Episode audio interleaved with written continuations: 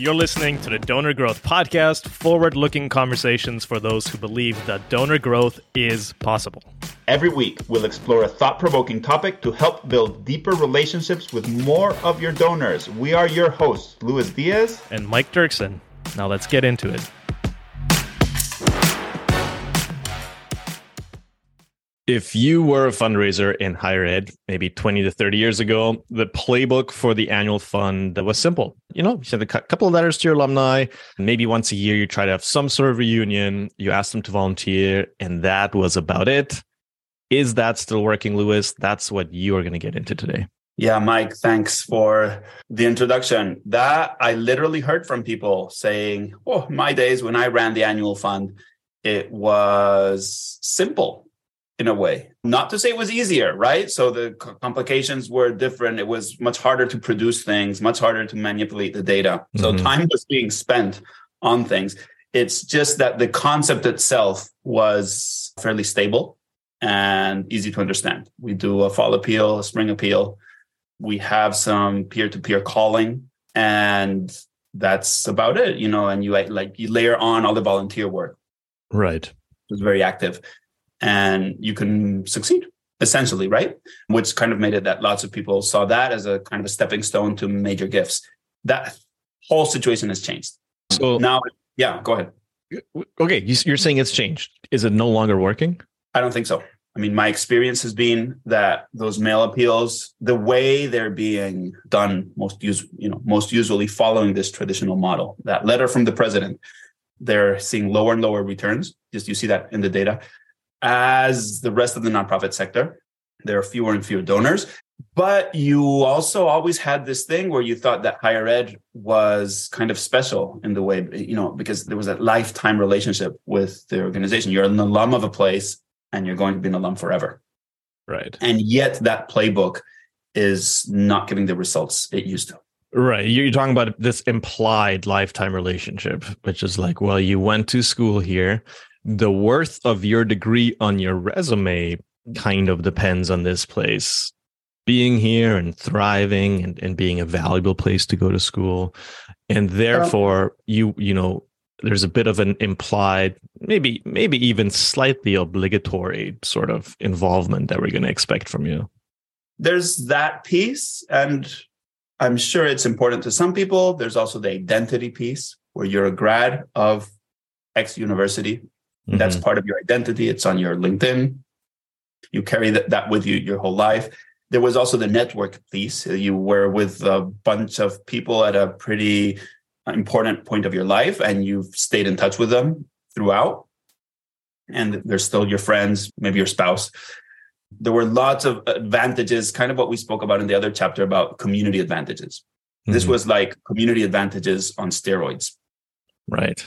And that nostalgia advantage too, right? Like some people, like not only the university means a lot to them or the college, like the place means a lot to them. It's like, that's that's the bench where your mom and I started like dating by hanging out every evening, right? Or like... Yeah, know. That one, of course, the values advantage, because until recently, higher education was a pretty accepted, legitimized value for everybody.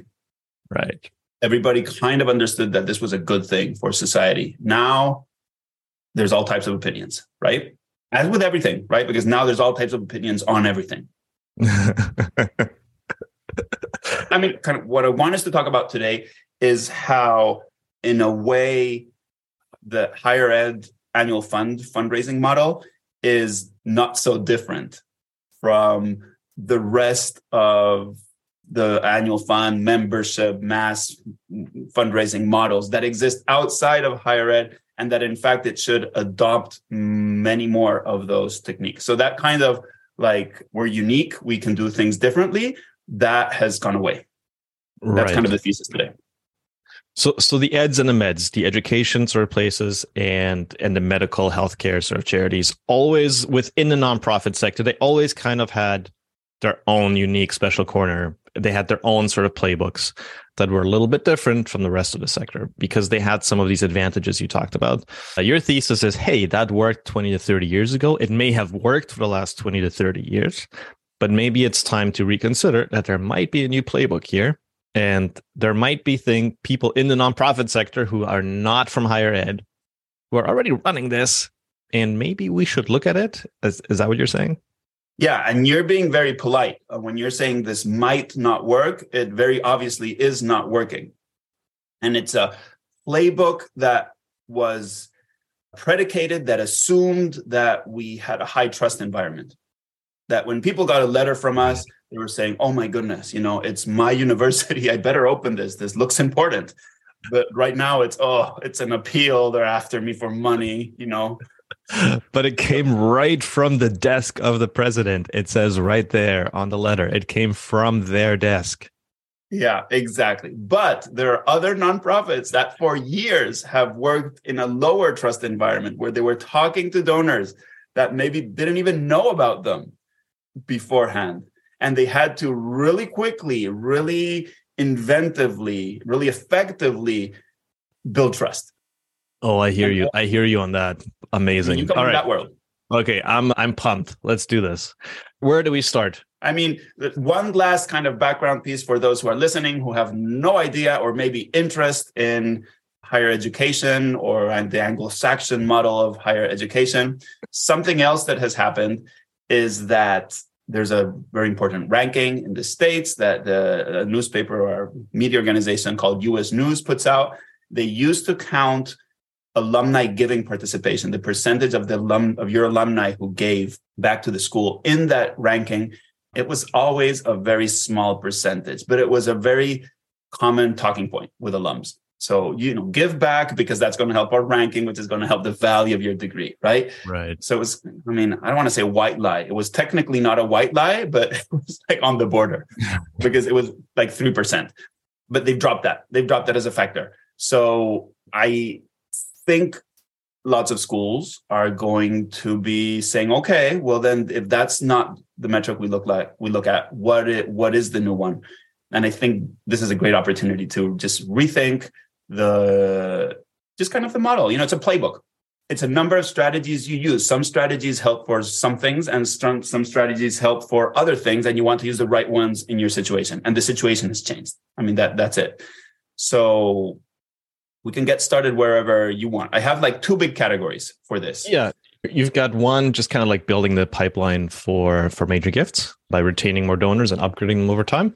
And the second category is donor interest renewal, which is just kind of thinking of your existing alumni base as kind of like fishing in your backyard, in your back pond, whatever you want to call it. It's like, think of that list as as reacquiring, treating them a little bit like cold acquisition, the thing you talked about, like gain trust really fast rather That's than it. assume assume that they're already insiders and just expect them to give. So let's start yeah. with the first category, donor retention, major gifts pipeline. Yeah. And you are starting the playbook here with a donor welcome series. So yeah, so essentially today, Mike, what I'd like us to go through is kind of a playbook, which is a collection of tactics.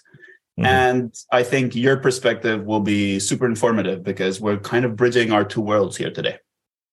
A donor welcome series is a series of automated, semi-automated or semi-automated messages that go out to somebody after they make their gift.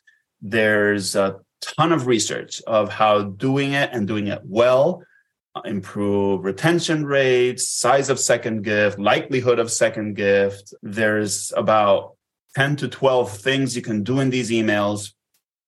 It's kind of a standard model. It's just never done in higher ed. So I think that's one easy win. Right. So this is when somebody makes their first gift, just for people who are not familiar. Somebody makes yeah. their first gift, get gift gets entered into the C R M. That triggers an automatic or semi-automatic series of emails that gets dripped out to them for the next four to six weeks. Nice. That's kind of this journey that they follow. It does a whole bunch of things. You know, kind of every email in that sequence has a job to do. Mm-hmm. Uh, and and this this is a really great tactic to start because it almost runs itself once you've got it set up, right? Yeah, I mean, and you tell us where you use it with the organizations that you work with, right? And what you know, what, what the benefits are. I kind of see what the blockers are to do this in higher ed. They're mostly technical. I don't think this is one of those like conceptual things where people would not want to do it. I think they want to do it. It's just the uh, technology slash, you know, people slash process slash technology problem. Right. Yeah, we use two different kinds. One is a new subscriber welcome series and one is a new donor welcome series. Just because in our world, a lot of the time you're not getting a gift first. The first gift somebody gives you is their email address or their attention, which is kind of the same thing these days.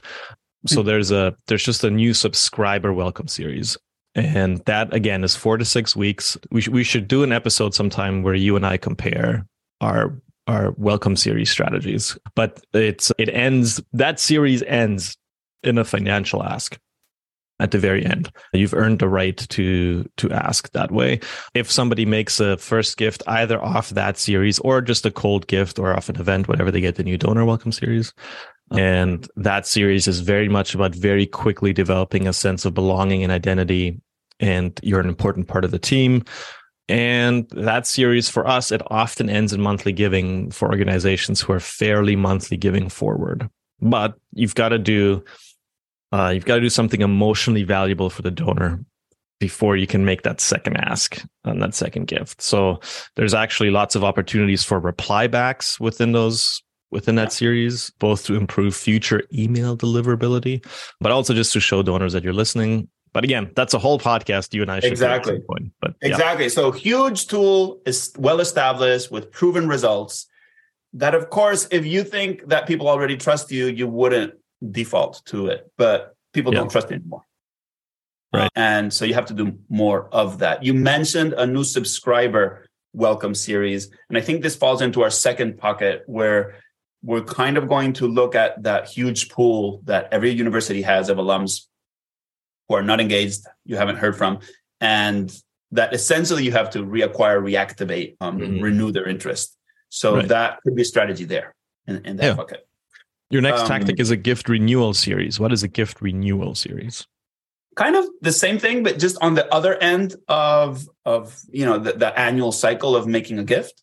Lots of people think of their gifts in an annual cycle. Oh, I give to this charity in February. Especially your best and most loyal donors. Many of them um, have a schedule, internalized schedule, right? Give every December. That's how it works. So it helps you to remind them. But again, if you just show up out of thin air and say, hey, it's giving time, you know, you gave last February, and that's all there is to it, not as effective. And so if you have a series over time that maybe starts with, again, re-engage, we're talking about like lots of re getting people back. If you start with re-engaging, surveying, so fairly far out from that date that you think is going to come, you have a better chance. Yep. That makes a, a lot of sense. I'm not as used to the annual cycle that you talk about. I, I think that might be very higher ed related as well. I know that the annual giving campaign that works in so well in higher ed doesn't work outside of higher ed. Mm-hmm. So there, there must be something there um, that is that is unique to higher ed. This annual giving cycle, major gift prospect nurturing. I've got stuff we're working on here, but I want to hear what you mean by this. No, of course, and a lot of this is influenced by the Build Good Summit, Mike. Some great presentations there. Mike hasn't announced the date for next year, but I recommend that everybody check it out as soon as as it's out. But essentially, there used to be that model of the annual fund that lived in its own little bucket. It had its own budget, its own goals. And lots of people paid lip service to, oh, the annual fund is where like we're developing major donors. But that was never really part of the strategy at all. If anything, they were... If you had two departments, if you're big enough to have two departments, they were against each other because when the major gift people took people out of the annual giving pool, that hurt them. It hurt their results. So then there was all this fighting. This Dude, is an you, acknowledge- yeah. Last week, you and I were in a meeting. You pulled me into this meeting to uh, to do something specific around uh, acquisition. And did you remember this? You and I were totally. in a meeting. It was and not. I'm going to keep this very anonymized. The group we were meeting with, we were talking about some data, and they said, well, we need to acquire this many donors every year And we asked why. It's like, oh, because this many donors upgrade to major, like mid and major every year. So we lose them. And Mike very politely yeah. tried to say what we were all thinking was like, well, isn't this like the best possible thing for your organization as a whole? And it, it was interesting to see that silo mentality uh-huh. deeply embedded, because this was just how people intuitively thought about it. Yeah. Okay. Sorry, I interrupted you there. Uh, oh, no, no, no. Great chat. So anyhow, this is to acknowledge that there has to be proactive major gift prospect nurturing. What doesn't count as pipeline development is having a prospect researcher say, okay, you know, these are five hundred people that now have to go into a major gift pipeline. Those are not necessarily ready for outreach from a gift officer. I mean, that's just kind of the reality. Mm-hmm. The entire sales world has already seen that, and they've developed a new role called an S D R, a sales development representative, yeah. who essentially is doing this task, the, the prospect nurturing. They're identifying people, they're trying to get on a call with them, they're qualifying them, what we would call qualifying them in the moves management model. Yeah. And then they're handing them off. And this has to be much more intentional and a part of the playbook. Yeah. And not only do they have S D Rs, they also have something called A B M, which is like account-based marketing, which is like they identify their five hundred dream customers and they start running ad spend just against those five hundred customers, sometimes for years, so that when S D Rs and when other people from the company reach out, those accounts in the sales world are aware of who you are, what you do, what the problem is you solve. Sometimes those ads are even helping them realize their own pain points and their own problems. But they they nurture, the sales world has figured out how to nurture people before you ask for the sale for a long time. Yeah. So it's essentially a very similar concept. And yeah, you just have to have a, a, a playbook for that. Lots yeah. of So it used, I mean, kind of old world versus new world. It used to be that you identified these people. They've been giving mm-hmm. to the annual fund for years. You're in the States, you know, we have no privacy here. So you had great data on these people and you know about all about their wealth. And then you said, yeah. hey, this this group of people should get get into a portfolio.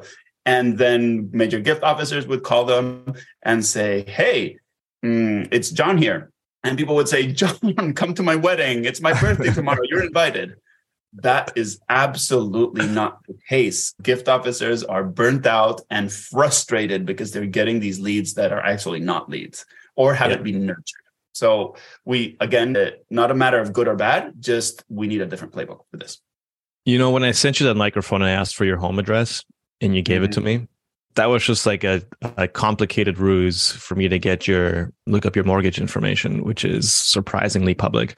And I disqualified you from asking for a major gift. I'm sorry. Yeah, but, I know. And um, I know you also did the Google Map thing where you see how, how big of a car I have parked in front of the house.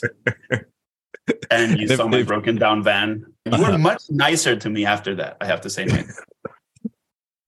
I didn't do any of that, but I might after this call. You've got me. I'm intrigued now. uh, all right. So more, One, more, more playbook tactics. Love yeah, this. Stewardship video messages for current donors. Love this. Tell me more about it. Okay. This combines a number of situations. Number one, the traditional newsletter with which lots of nonprofits outside of higher ed keep their donors informed and connected in an effective way. Super hard to produce in a higher ed context. You have too many stakeholders, and the editing process and approval process is just impossible. I've never seen one of these come out on time. I mean, yeah. literally, like never. And if they one of them came out on time, it wasn't consistent. And a lot of what we talk about, Mike, in this podcast is how consistency builds that habit and that feeling of community. Yeah, and, and trust. Yeah, and trust. Exactly. They know you're going to be there when you said you would. Uh, lots of In addition to that, the default thinking for lots of higher ed institutions is that it has to be this amazing glossy magazine that's going to get prizes, which makes it even harder and more expensive to do. So I've experimented and I've, you know, seen research and I've talked about uh, tactics with you. Just a monthly update from a human, mm-hmm. tremendously effective. If it's a video update, I would say even more effective in some ways. And it doesn't have to be consistent, right? You don't always have to have a video. But I just want to say that video is a tool that builds trust quicker. So anyhow, this is a little bit of a hack, honestly. It's saying, look, instead of spending months producing a magazine to stay in touch with people that's going to arrive late or never, where your messaging is not going to get in, you actually have the power to pick up your camera right now, maybe buy a tripod at Best Buy, and record a short and sweet message, or to jump yeah. on a Zoom with a faculty member that people love and do a five-minute interview and yeah. send it out to your donors. A lot of the time, the number of donors that lots of units have is very manageable for even like a desktop mail merge, you know, email, email, you know, yep. so we're, we limit ourselves mentally a, a whole lot here. So this is kind of a, like, you know, break the box. Yeah. And if anybody's more interested in that kind of tactic, specifically Donor Growth episode eight, we talked about five ways of raising more money between asks, and the quarterly town hall was one of them. So if the monthly video seems like a lot, the quarterly town hall, which you've also included here, Louis, we talk about that in more detail on how to pull that off. And Louis, I don't know about your experience. I have nothing against all the software companies that help you send out branded videos. You know, I'm not going to name You're not names, part of the but... nonprofit industrial complex, Mike. Just say it. You know, you're going to you're going to help nonprofits where they are and in the ways that they need you. Yeah, it's okay to pull out your iPhone and to shoot a video and send it off to donors. And in many cases, it is more effective. You know, looks better. Uh, yeah, you, looks you more may, authentic. You I may mean, not need that subscription to that service. I don't want to walk you off the ledge. Maybe it's a good idea, but I've just seen iPhone videos sent to donors be super effective without paying thousands of dollars to a subscription. Yeah, I have this new theory I'm developing. It's under wraps, Mike, world premiere here, which is that a lot of fundraising success at this level, you know, at this kind of communications level, even at the one-on-one level, is depends not so much on the content, not so much on the form, how you do things, but on passing the sniff test. I think that's the most important yeah. test. Does it feel authentic? And people's sniff tests are very sophisticated nowadays. So like they'll whiff it out. They'll whiff that marketing speak very quickly. And the truth is, if you record yourself on an iPhone, and we're not sponsored yet. We're not spo- We're not sponsored by iPhone. Yeah. Yeah. Apple. Apple, yeah. Apple is just like waiting to sponsor the Donor Growth Podcast. They need.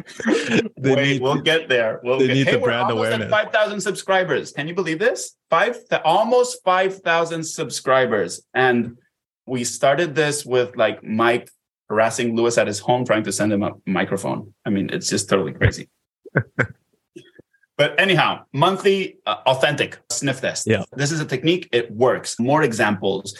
If you're a sports fan sometimes and you get a season ticket, this is a tactic that some teams use very effectively. They actually like give you a person that's sending you obviously blasts, but they come from them. They're all text and they're kind of in touch with you throughout the season.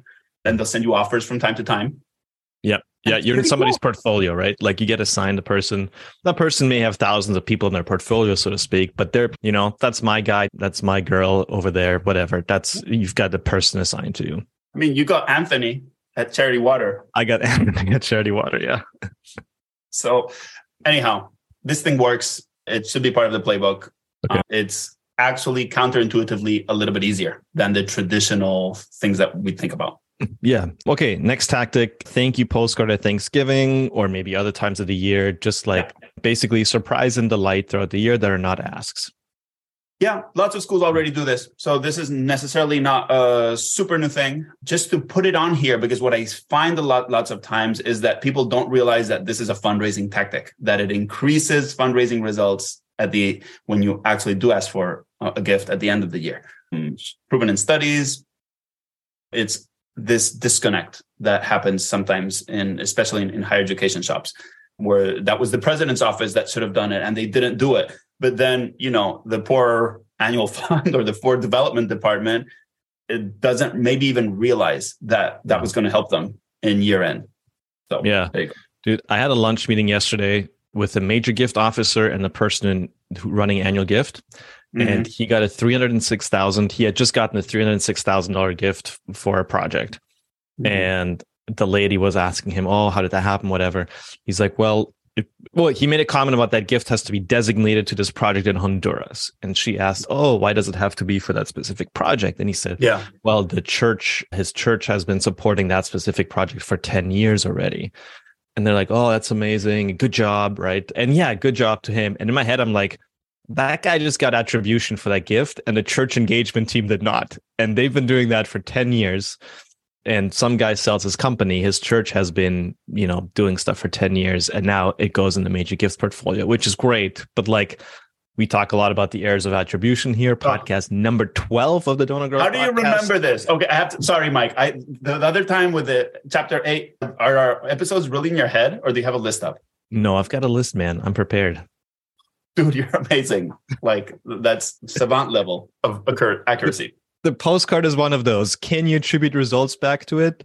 No. Does it help? Yes. You just have to be okay with not knowing exactly how much it helps. Yeah. Like a lot of these tactics, right? You just gotta, they all work together. I mean, and they're having people who A B tested them with pretty large groups and published their results. Um, you know, uh, at yeah, some meals, level. Me- yeah, Meals on I mean, Wheels has a case study on Giving Tuesday using a postcard. So that's, that's when people can look up. Yeah. Yep. Yeah. I mean, yeah, I, I see it all the time. So that type of thing, just be a good human. Do the nice things. Don't cut the nice things when you want to save money because you're going to lose even more money. It's horrible. Yeah. That's a good, that's good. You and you're not going to save your way to success. Oh, my tax. That's a really good one. Tax statement appeal. The tax statement. I okay. I, I don't know what this is. You got to tell me what a tax statement appeal is because it sounds very sexy. Give me that tax statement appeal. It's the most anti-sexy thing that you could do, but it's a great donor service. People, you send this out January, February um, with a, a list of people's gifts last year. Mm-hmm. Uh, and you include an opportunity to make this year's gift in it. It, it always performs very well. You know, obviously these people are your loyal donors. They were going to give no matter what. But a lot of the time, like we've said here, the enemy of giving is not, I won't give, is not right now. Yeah. So it's that, okay, I'll leave it for later. And this helps because people have it, they, you know, they have it on their desk to give to their accountant for a good two or three months. And they have, if you've put a reply card in there, you'll get gifts from it. When I've done it, a lot of the times it was the best performing appeal that we did in the year. So just on a like attribution level.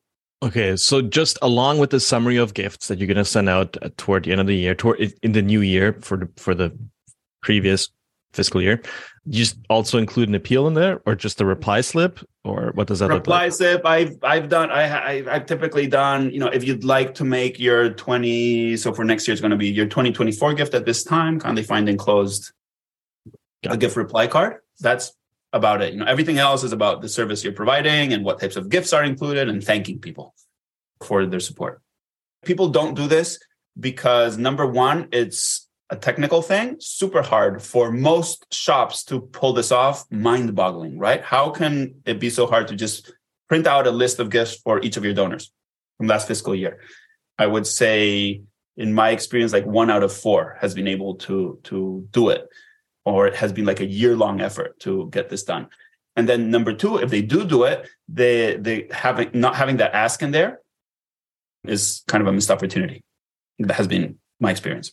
Oh, okay. So I think I misunderstood you here. So you're saying a lot of people aren't even sending a gift summary.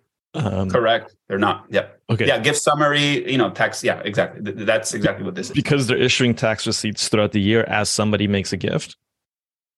Exactly. Yes. Okay, and, and then they don't, at the end of the year, do one consolidated one. Correct. Okay, gotcha. Yeah, most of our, this might be more of a Canadian thing. I know in the U S, it is not as tax advantageous anymore to make gifts because you got to, it's got to be above a certain amount. That's true. And so people end up, I don't know anything about this. Yeah. Oh, if you itemize, you can deduct gifts, but since the level for itemizing has gone up so much, right. You know, it's just not worth it. Okay. What what is that? What is that level at? Don't ask me. I don't. Okay. Yeah. But it's like in, in the thousands, right? Yeah. If I remember right. Okay. Yeah. So in Canada, every gift is what you guys call itemized. Every gift is tax deductible. And now some charities have this rule. We only issue tax receipts for gifts of twenty dollars or more. Most charities issue tax receipts for gifts of any size. So whether you donate five dollars or fifty thousand, that's going to be deductible in your taxes. Mm-hmm. So I think this might be more of a common practice in Canada to send out a consolidated tax receipt, even if you're still issuing throughout the year. But you're saying do it and include an ask and say, hey, this might be a might be a good time for you to make your this year's gift already. Look, it's yeah. a good chance to say thank you again. It's a yep. service for those who do itemize, even if there are fewer of them, but they're also be, they're, they will also be your most high net worth people. Yep. You know, and it's a revenue generator. Mm, you know. Yeah, and the nice thing is, you get if you do this in January and February, you get a lot of revenue up front. It helps with cash flow issues. Oh, there you go. All Not right, so much of an issue in higher ed, but still a way to keep donors around, which is what it's all about. Outside of higher ed, there's cash flow issues, Louis. You know, I'll have uh, to look that one up in the Wikipedia. Donor interest renewal. So this is your thesis that most alums should be treated as cold audiences, and they need to be, quote unquote, reacquired. And we can parse, both you and I don't like the word acquired, but we use it because people know what it means. So for that reason, we will keep using it in this podcast. Yeah, great, great asterisk at the end. Yeah, essentially we have lists, we have names in a database. We think they mean something. The thesis here is that not really. You should think of renewing their interests at least several times per year, or at least in advance of each campaign. Giving them ways to maybe opt in, to send you updated information on themselves, mm-hmm. you know, to join you for things, et cetera, et cetera. Yeah. Okay. So multiple times throughout the year. Okay. Let's clarify one more thing. When you and I talk about campaign in this context, we're not talking about a year-long campaign that sometimes in higher ed, well, oftentimes in higher ed, you know, multi-year. School, yeah. yeah, which school isn't in a campaign right now, right? They're always in a multi-year campaign. And once one campaign wraps up, you start thinking about the next one. When we say campaign, we mean a traditional sort of marketing campaign, like, you know, mail, email, phone, whatever, like a coordinated effort for a shorter amount of time to raise some money. Correct. Exactly. Okay. And, you know, that's why it has, it's a horrible name, annual fund, right? It shouldn't be annual. Probably shouldn't be a fund either. But anyhow, it's shorter cycles. Yeah. So shorter cycles, you talk about four campaigns, you know, yeah, contact info update. What's an oral history campaign? Well, this one's, there's actually a firm that does this for people. And this is one of these things where somebody has productized something. And then people think that the only way to do this is through the product. We were t- talking about that with videos earlier. Mm-hmm. Yep. Huge results, works really well. This company that does it makes a ton of money because they sell stuff on top of it. So you're actually kind of like lending your alumni base to them so that they can upsell them on things. But they also raise gifts on top of that. So it's a campaign where you get in touch with as many alums as you can, and you compile some type of oral history. You can decide on the topic. If there's an anniversary of this school, you yep. can think of what questions you want people to put in there. People love to do this. And the thing is that once they've been reactivated, reacquired, you know, their interest is renewed, then you've earned the right to ask for a gift. And it works much better. Mm-hmm. So that's essentially it. it. It's, you know, it maybe a little bit more complicated in the sense that you have to publish something at the end. You can do it electronically. Yeah. But it works. Yep. Okay. Day of giving. This is, we've done an episode on giving days. You've got me flat footed. I don't know which number, which number it was. It was an early episode. I think it was anything. Like episode number two or three. It was like one of the early ones. He was on a streak. I put this in there because I know universities love their days of giving. I think it's unlikely that their days of giving are going anywhere. I think you can turn this into a day of giving thanks, or just think of it in a little bit a more sophisticated way, or not in a more sophisticated way, but in a way that's more about just, this is the day that we ask everybody, adding an engagement component before that. But In any case, it's an opportunity to reconnect with everybody. And more importantly, since it already has institutional buy-in, it's an right. opportunity to get faculty members, to get, you know, the registrar's office to give you that list that they'll never give you in a thousand years. But if it's Giving Day, you know, they kind of have to do it. Yeah. Okay. We need a donor growth Giving Day, as in a day where you give to donor growth, because Apple hasn't sponsored us yet. And the mic I send you cost a bunch of money. And Ooh, we need to yeah. we need to recover our losses somehow. And all that driving from Winnipeg, it was brutal. I don't know how you did it. You didn't even stop by to say hi. Yeah. All right. I Giving Day. A lot of folks listening may have a state Giving Day that they participate, or they make Giving Tuesday their Giving Day, or they may have their own Giving Day for their own university. And we've talked about how that's also a fantastic day to involve volunteers. It's a fantastic day to renew the interest of the people who you're trying to, quote unquote, reacquire.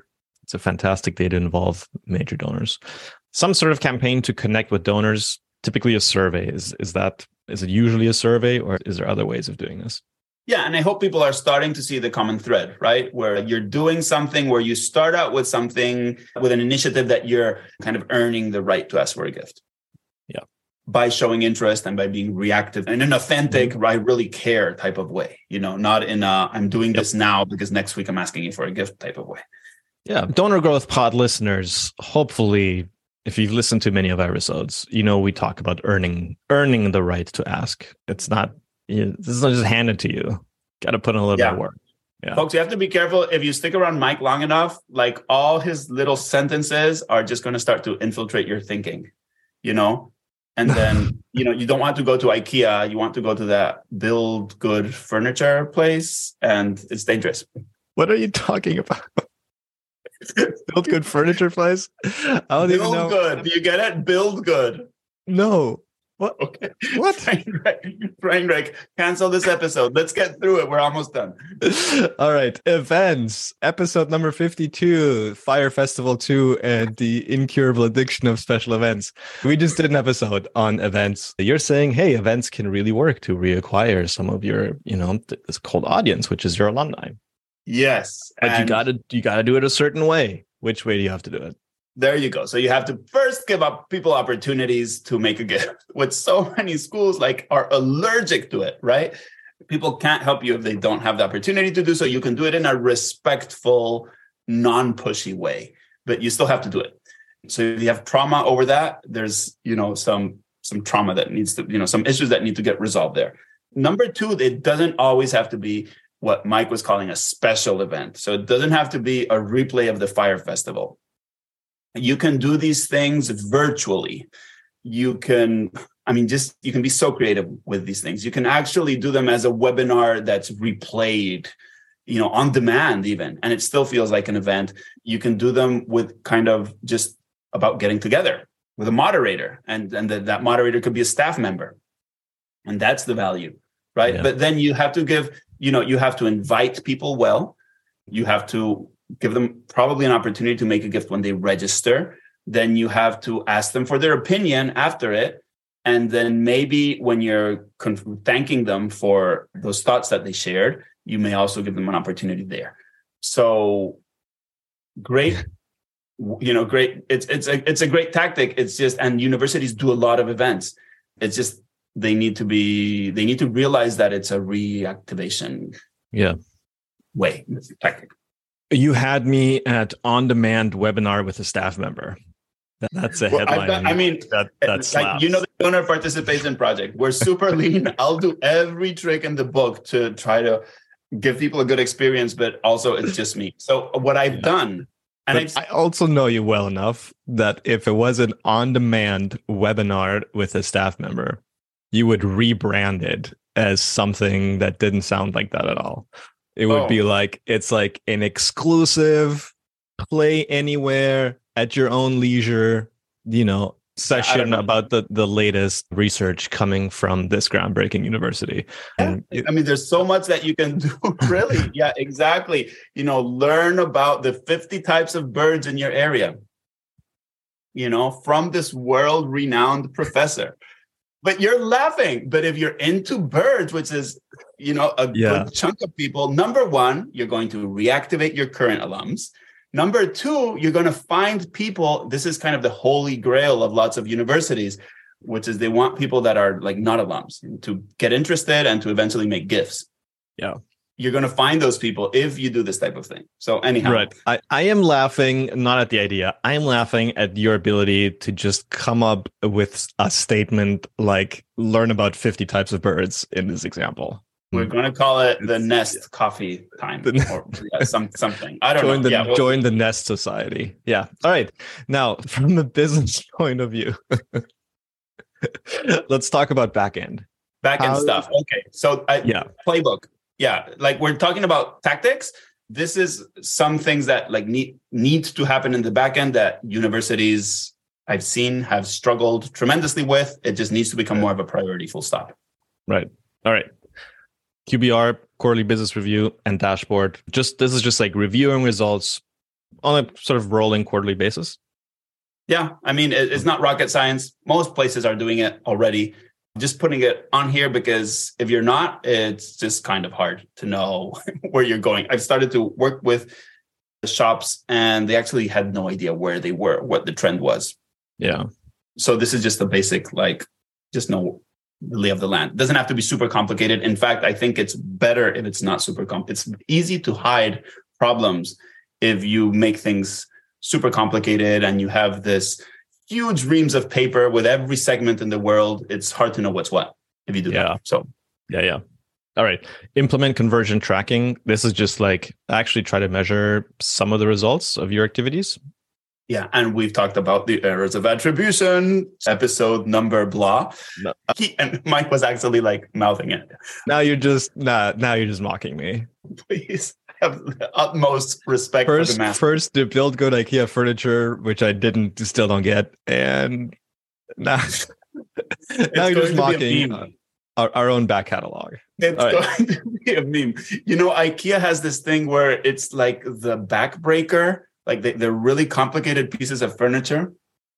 They they call them like the the I don't know. There's something. It's some Swedish thing, like a, the the husband backbreaker, something like that.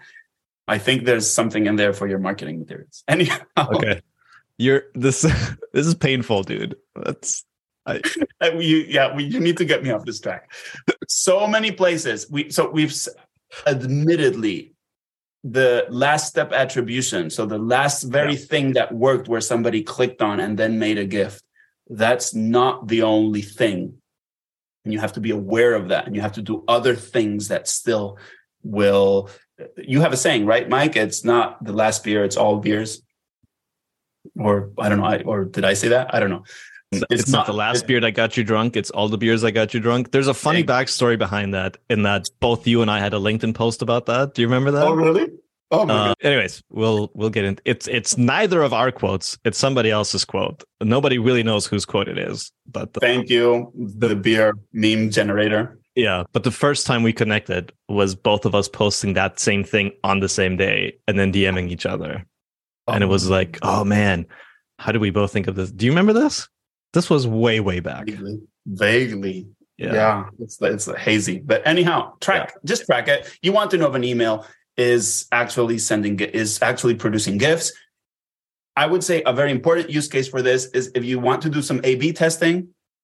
You need to know if one email produced more gifts than the other, even if like the click rate was higher or lower. So mm-hmm. fewer people click through, but then more of them made a gift. That's what matters, right?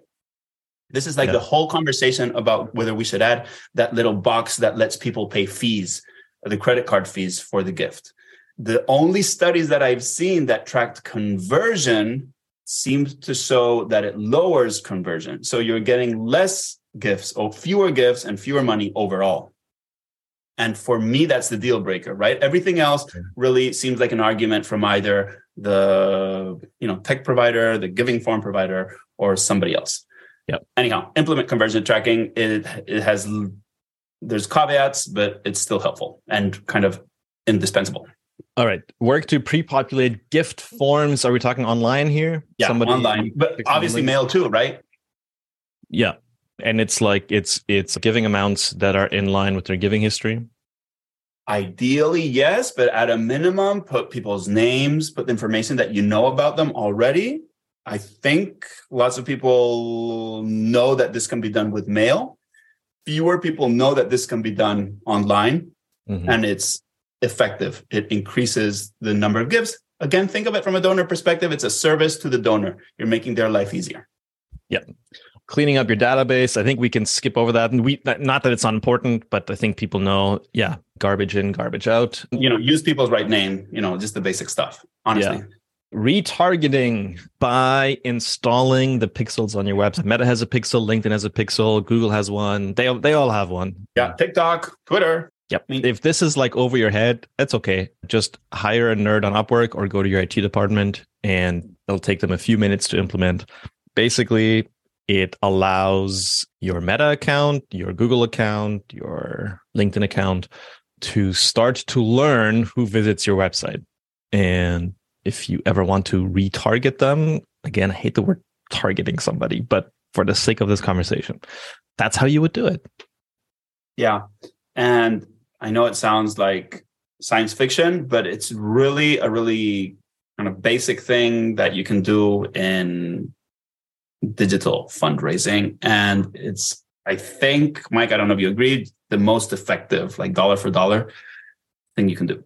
So yeah, if you're getting into ad spend online, that's, I think, where both Louis and I would start, which is with the people who are already interacting with your stuff. Yeah. So lots of people get started with it. And then somebody in marketing just starts put like boosting posts, and that just doesn't work. I mean, it's very hard to make it work. This actually works. So, all right. So we just got into some of the things that are in Louis's new playbook for higher ed fundraising. Maybe the same playbook that somebody invented at your shop twenty to thirty years ago. Maybe that needs to change. If what you've heard here tracks with you, I don't know. I would get in touch with Louis. He's got a thing called the Annual Fund Toolkit. He implements a lot of his stuff for you, with you. You can find Louis on LinkedIn, Louis Diez. You can also find the Donor Participation Project, and you can go to annual fund toolkit dot com if you want to learn a little bit more about that. Thank you for spending a bit of time today with us, hanging out in the Donor Growth Podcast. We will see you next time.